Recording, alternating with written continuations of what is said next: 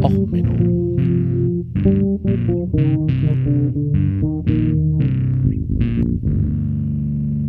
Der inkompetente Podcast über Dinge aus Militär, Technik und Computer, die so richtig in die Hose gingen. Herzlich willkommen bei Och Menno, dem Podcast für alles, was bei Militär, Technik und IT grundsätzlich in die Hose geht.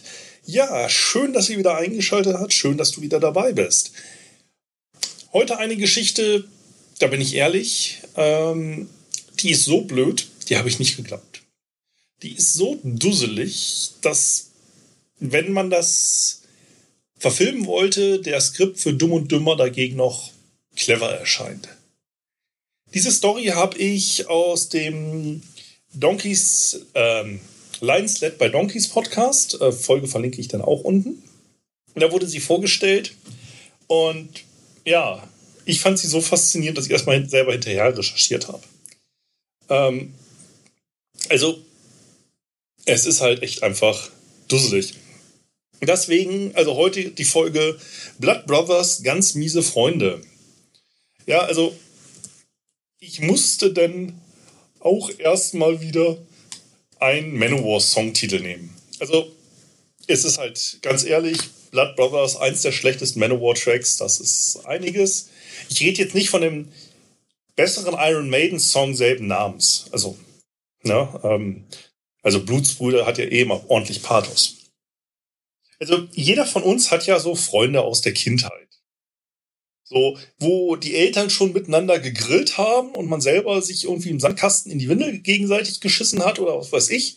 Und dann heißt es ja mal, ah, da ist ja dein Sandkastenfreund, dem musst du ja mal helfen, auch wenn er dich nachts um drei anruft, um seinen Umzug mit ihm zusammen zu machen und dafür halt nur eine kalte Pizza zu kriegen. Ja, so, so ein Typ von Freund, ne? so einen toxischen Freund, der na, er ist halt irgendwie Freund, aber eigentlich auch, naja, man wäre, das Leben wäre halt schon harmloser ohne ihn. Und so einen Freund, von so einer Freundschaft reden wir. Also, ähm, wir sind im Vietnamkrieg. Also, ähm, Vietnamkrieg, für die, die es nicht kennen, ähm, ist ein relativ langer Krieg gewesen, und zwar von 1955 bis 1975, also 20 Jahre Krieg. Natürlich immer äh, verschiedene Beteiligungen und so weiter. Ähm, und die USA ist nach dem Tonkin-Zwischenfall eingestiegen. Und das waren die äh, 2. und 4. August 1964 ist im Golf von Tonkin vor der Küste von Nordvietnam angeblich zwei US-amerikanische Kriegsschiffe mehrfach von Schnellbooten der Nordvietnamesen angegriffen wurden. Und das war der direkte Auslöser, um äh, denn in den Krieg einzusteigen. Also was man in Deutschland aus dem Zweiten Weltkrieg kennt. Ähm, naja, es stellte sich nachher heraus, dass diese ganze Geschichte dann halt auch eher so sage ich mal, nicht ganz der Wahrheit entsprach und die NSA und die CIA diese Ergebnisse so ein bisschen, ich sag mal, falsch dargestellt haben, weil es war eigentlich schon beschlossen, dass die USA in den Krieg eintreten will und es war jetzt halt einfach nur noch mal nötig, um es mal so zu sagen, eine offizielle Verkündung zu kriegen. Naja, ähm, und durch diesen Kriegseintritt der USA wurde dann halt auch irgendwann die Wehrpflicht wieder eingeführt. Und dadurch wurden ja relativ viele Leute dann in den Kriegseinsatz nach Vietnam geschickt. Natürlich also nur die Leute, die sich nicht gedrückt haben. Also wie zum Beispiel der aktuelle amerikanische Präsident, der ja dann seine bösen Füße hatte. Oder der vorherige Präsident, der George Bush, der ist ja dann in die National Guard eingetreten. Die National Guard ist ja wenig in den Auslandseinsatz gegangen. Das hat sich heutzutage geändert. Und ist dort dann noch in eine Einheit gegangen, wo halt klar war, naja, okay, sowas senden die halt nicht rüber. Der war in der Air National Guard und da halt irgendwie so im fliegerischen Hilfsdienst oder ähnliches. Also es gab sehr viele Möglichkeiten, sich zu drücken. Der äh, Lines Led by Donkeys Podcast geht da halt auch noch auf die beliebtesten Sachen rein. Also nur so einen kleinen Auszug ähm, hier an der Stelle, also puren, ähm, pure Maiszucker zu trinken, also so ist ja in Amerika so dieses industrielle Süßungsmittel. Also was in Deutschland so ein bisschen der Zuckerrübensirup ist, ist da halt dieser Mais-Sirup. Naja, und wenn man den halt einfach mal pur kurz vor seiner medizinischen Untersuchung gesoffen hat und dann nochmal drei oder vier Tage vorher nicht geschlafen hat, dann waren so die Diabetesmerker und ähm, naja, so andere körperliche Geschichten halt ordentlich kaputt. Und dann konnte man sich halt gut aus der Militär rausmogeln. Oder man hat sich ein bisschen LSD eingeworfen oder wie alle aktuelle Kriegstreiber dann gesagt haben, ja, ich habe mich ja hier einfach mal vier Tage nicht gewaschen und nochmal eingeschissen und so. Das ist so diese amerikanische, die jetzt so für Krieg sind. Das sind so diese amerikanische Politiker, wenn du da mal guckst, die meisten von denen sind, haben den Vietnamkrieg halt mal deutlich geskippt. So die älteren Republikaner, die jetzt hier pro Krieg sind. Ist aber an der Stelle relativ uninteressant. Wenn du ein bisschen Intelligenz hattest, hast dich halt nicht selber dreckig gemacht, sondern hast dich einfach ins Auto gesetzt, bis nach Kanada gefahren. College-Studenten waren in Kanada gern genommen und da halt Desertieren nur ein militärstrafrechtliches Problem war, bist du in Kanada auch nicht als Straftäter angenommen worden, sondern sind halt in Kanada dann geblieben. Also so insgesamt, naja, am Anfang der Musterung konnte man sich halt relativ gut noch durch verschiedenste Art und Weisen aus dem Ganzen rausziehen. Nun, wir beginnen unsere Geschichte. Es geht um den Frank L. Clues Jr. und Paul G. Mahan. Sie sind beide in North New York, äh, Newark, New York aufgewachsen und sind halt in derselben Straße aufgewachsen und die sind halt, naja, Buddies gewesen. Also sie sind miteinander groß geworden und ähm, im Sommer von 1960 sind halt auch zwei Sachen überliefert. Also erstens ähm, der Clues, der äh, Frank L. Clues, hat erstmal Maha dazu gebracht, äh, einen anderen Jungen mit zu verprügeln. So, und Clues selber hatte eigentlich Schiss vor dem Kerl, dem anderen, und war dann halt dabei und hat gesagt, ja komm, hier, den müssen wir platt machen. Und nachdem sie ihn dann halt ordentlich standesgemäß verprügelt hatten, ähm, besser gesagt, der Maha hat ihn verprügelt und nicht der Clues, ähm, haben sie dann halt erstmal sich einen Ruf als richtig taffe Schläger äh, verdient. Ne? Also da waren sie halt richtig, richtig knallharte Jungs da in der Little Hood, wo sie waren. Und dann sind sie, ähm, die waren zu dem Zeitpunkt bei 13, sind sie dann irgendwann in eine andere Schlägerei geraten. Wieder ist der Maha derjenige gewesen, der die Schläge eingesteckt und ausgeteilt hat und äh, Frank ist, hat sich gut gedrückt, um es mal so zu sagen. Nach dem Kampf hatte also Paul, also Paul Maha, danach aber ein Problem. Es wurden in seinem Arm, der war mehrfach gebrochen, er wurde jetzt zusammengestückelt und zwar mit Metallplatten und Schrauben. So. Und man lebte sich dann so nach und nach auseinander, wie das so in der Pubertät ist, war zwei 13-jährige Jungs. So ist dann auf verschiedene Highschools gegangen und so weiter. Ähm, also Frank ist dann länger auf der Highschool geblieben. Der Paul, der Paul Maha ist dann irgendwann aus der Schule abgegangen und hat halt einfach in verschiedensten Handwerksberufen angefangen und hat ein bisschen gearbeitet. Und hat aber eigentlich nie einen richtig geilen Job gemacht. Der Paul. Der Paul wollte eigentlich so, ha, scheiße, er braucht einen Plan. Was machst du, wenn du jung bist? Hast keine Ahnung. Du gehst zum Militär. Naja, das Problem war, er ist jetzt also zur Musterung und stellte sich raus, naja, so mit Metallplatten im Arm, da wird's nichts mit Militär. Ist halt Essig. Ist halt so. Naja, da war er halt mehr oder weniger arbeitslos und hat sich halt so von einem Gelegenheitsjob zum anderen gehangelt äh, und in relativ schlechten Absteigen denn untergekommen. So, Frank hatte es ein bisschen besser, Schule gemacht, und hatte dann halt auch geheiratet. Weil er dachte auch so, hey, wenn ich heirate, zack, bin ich raus aus der Musterung. Alles gut, Verheiratete werden nicht eingezogen. Ja, das hatte sich ein bisschen geändert.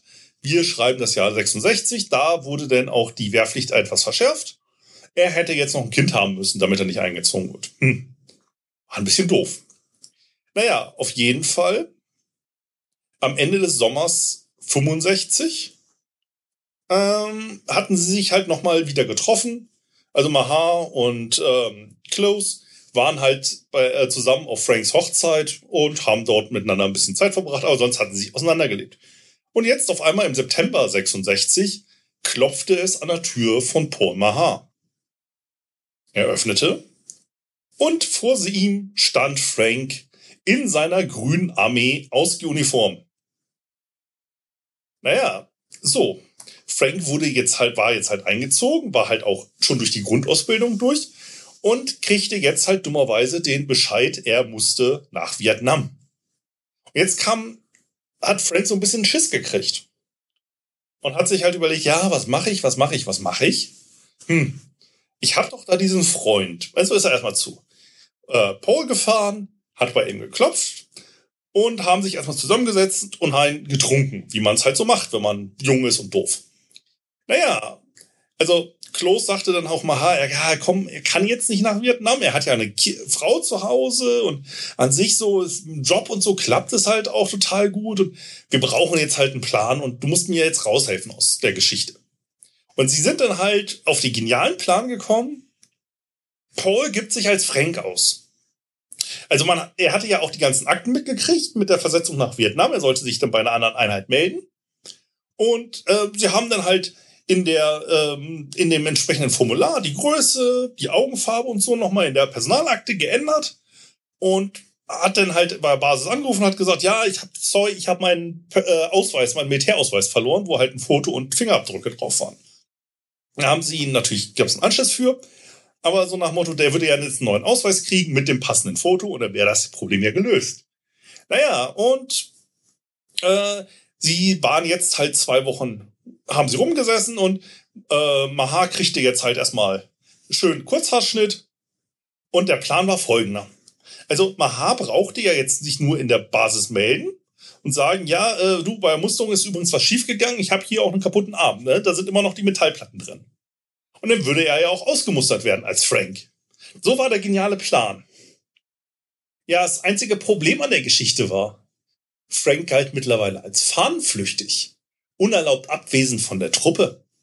Weil immerhin haben die ja dann längere Zeit in dem Motel zusammen rumgehockt.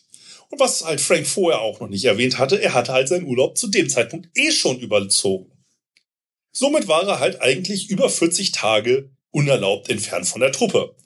Also Paul zog jetzt schön die Uniform an, fuhr halt zu der Armeebasis, wo er hin sollte, also Fort Dix, und gab sich dort halt als Frank Claus Jr. aus und meldete sich wie befohlen zum Dienst. Und er hoffte jetzt halt am nächsten Tag einfach zu sagen, ja, Moment, ich muss noch mal zum Sandbereich. Ich habe hier noch so Metallplatten im Arm. Ich kann jetzt nicht nach Vietnam. So war der Plan. Was er nicht gesehen hatte, durch seine, naja, also durch Franks, also nicht den neuen Frank, sondern der alte Frank, da der ja unerlaubt von der Truppe entfernt wurde, wurde der neue Frank sofort erstmal eingecasht und in eine Baracke mit anderen Troublemakern, mit anderen disziplinar auffälligen verlegt. Zu den richtig schweren Jungs. Und was macht man mit diesen richtig schweren Jungs? Genau, man verlegt ihr Absendedatum nach Vietnam nach vorne, damit man sie los ist, diese Troublemaker. Also wurde dann halt statt dem geplanten, naja, noch zwei Monate Aufenthalt dort in dem Camp, um dann halt zum Arzt zu gehen, wurde auf einmal fünf Tage später Paul, der Neue, also Maha, also nicht Frank der Neue, ach Gott, diesen Namen, ich komme hier durcheinander, sorry. Also Paul G. Maha in der Rolle als Frank L. Clues Jr. wurde denn fünf Tage später in einen Transportflugzeug gesetzt, der US Air Force, und wurde denn von dem Army Sergeant nett, aber bestimmt in den Flugsitz gesetzt, also in den, dem ihm zugesehen Sitz, kriegte er noch eine Packung Zigaretten zugesteckt und dann ab ging's nach Vietnam. Ähm, er sollte dann auch die nächsten 406 Tage dort in Vietnam verbringen. Was erstaunlich war für eine Person, die noch nicht einmal die Grundausbildung besucht hatte. Er wusste nichts. Er konnte sich gerade mal unfallfrei die Uniform anziehen und das war alles. Er kannte keine Dienstgrade, nichts. Tja, und jetzt müsste man ja eigentlich meinen, so ein Typ, der muss doch in Vietnam sterben. Hm? Der muss ja eigentlich, naja, einfach nur hemmungslos schlimm untergehen. Er hat nie schießen gelernt, sonst was. Nee, er hatte einen Vorteil. Ähm, erstens, seine, die restliche Einheit war sehr sympathisch zu ihm und hat dem neuen Trottel relativ viel selber nochmal neu beigebracht. Und zu dem Zeitpunkt wurde das M16-Gewehr eingeführt. kennt man, diese klassische ikonische Sturmgewehr der Amerikaner. Und das war damals noch eine Vietnam-Only-Waffe. Das heißt, die Soldaten wurden erst im Kriegsgebiet an dieser Waffe ausgebildet. Er kriegte also jetzt noch einen fünf Tage schnell Schießkurs und wurde dann zur zweiten Kompanie, äh, nee, Kompanie A der zweiten Regiments der Wolf, Wolfshunde versetzt. Ein relativ, naja, die Wolfshunde waren eine relativ bekannte oder sind immer noch eine bekannte amerikanische Einheit. Und ähm, Maha erwies sich im Kriegsgebiet als relativ gut. Also er stellte sich als begabter Tunnelkämpfer raus, weil er recht klein war und ähm, naja, an sich, äh, die Vietcong hatten halt so Tunnel angelegt und er meldete sich halt irgendwann freiwillig und ging in diese Tunnel mit einer Pistole bewaffnet, um den Gegner im Tunnel zu bekämpfen. Ähm, bei einer anderen Gelegenheit wurde halt ähm, ein Boot mit Kollegen von ihm, ist gekentert, so ein kleines Paddelboot mehr oder weniger, bei einer Flussüberquerung und er rettete dort mit anderen zusammen ähm, die Kollegen vom Ertrinken, die Sol äh, Kameraden, und kriegte dafür halt auch eine Belobigung und eine Medaille. Ähm, Im Nachhinein hätte man sagen können, sogar eine höherwertige Medaille hätte es getan, aber wie gesagt, normale Soldaten kriegten halt nicht so hohe Auszeichnungen. Ähm, und insgesamt war er ein gern gesehener, geachteter Soldat und wurde sogar bis zum Sergeant befördert. So, und währenddessen, während dieser gesamten Zeit, hat sein Kumpel sich selbst quasi sogar Verpflegungspakete geschickt und hat sogar, ähm, naja, an sich gesagt, er sei in Vietnam und hat halt irgendwie so eine Art Doppelleben geführt, also so ganz obstrus. Ähm, als dann die Zeit zu Ende ging, also ähm, Maha in der Rolle als Frank, ähm, hat sogar Vietnam verlängert, damit er nicht in den USA nochmal Restdienstzeit hatte, sondern es war halt die Idee, er macht so lange Vietnamkrieg, also insgesamt 406 Tage blieb er da, dass er sofort mit ehrenhafter Entlassung, quasi mit dem Moment, wo er ausgeflogen und die USA wieder betritt, Zivilist wieder ist. So, das war der, der geniale Plan. Und ähm, der Frank hat sogar dann angefangen, also der echte Frank, sich mit, mit einer Solarlampe noch zu bräunen, damit man ihm es nachher abkauft, dass er im Dschungel gewesen war und ähnliches. Und naja, Maha flog dann wieder zurück nach seinem heldenhaften ähm, Einsatz in Vietnam. Wie gesagt, ausgezeichneter Soldat, bla bla bla. Ähm, naja, und dann bei der Auskleidung stellte man fest, naja, er kriegt nicht die gesamte Summe, weil er war ja insgesamt 46 Tage unerlaubt abwesend von der Truppe, wurde also seine Abfindung noch reduziert für die unerlaubt abwesende Zeit. Er kriegte statt also ein paar hundert Dollar nur noch 60 Dollar auf die Hand und zack, raus, Mickey Mouse. Ähm, die Freundschaft ging übrigens anhand dieses Betruges kaputt, weil der echte Frank es anscheinend nicht verkraftet hatte, dass Paul quasi für ihn seine Männlichkeit verteidigt hat im Dschungel. Und die beiden hatten an sich keinen Kontakt mehr. So, und Paul Maha hat das dann eigentlich mehr oder weniger vergessen wollen, ist ähm, naja, mehr oder weniger ein normales Leben wiedergegangen, ist dann leider auch sehr früh mit Pan 50, 56, glaube ich, verstorben an Krebs. Ähm, aber die letzten Jahre seines Lebens fing er dann auf einmal an, Prozesse zu führen, weil es stellte sich heraus, der echte Frank nutzte jetzt die Veteranen-Benefits und die Veteranenrente und was es alles so gab, zu seinem Vorteil. Und irgendwann fand das Paul ein bisschen zu dusselig dass jemand anderes seine Leistung als solches, ähm, naja, ausnutzt und hat dann halt die USA äh, Militärbehörden darüber informiert, dass es hier eine Verwechslung gab. Und es gab dann auch eine längere Untersuchung und ein Gerichtsverfahren, ob überhaupt was Illegales vorlag. Und das Ergebnis des Gerichtes war, dass eine neue Personalakte angelegt wurde. Das fand ich eine relativ nette Lösung an sich. Ähm, es gab halt jetzt eine neue Personalakte und dann äh, wurde halt Paul Maha offiziell als Sergeant Paul Maha in den Ruhestand quasi versetzt. Er wurde halt angelegt und ähm, ja, ich verlinke euch die langen Stories nochmal unten, aber ich fand die Story insgesamt relativ interessant, dass jemand anderes äh, für seinen Freund in den Krieg zieht ohne jegliche Ausbildung sich denn dabei sogar noch halbwegs gut macht. Und ähm, jetzt mal auch eine nette, na, ich sag mal, Story, wo mal keiner, also, ja, es sind dabei Leute gestorben, es war ein Krieg. Hm, doofer Ausdruck. Ähm, aber es ist halt jetzt nicht so tragisch wie andere Geschichten. Ähm, ja, also als solches äh, die unglaubliche Geschichte einer sehr interessanten Verwechslung.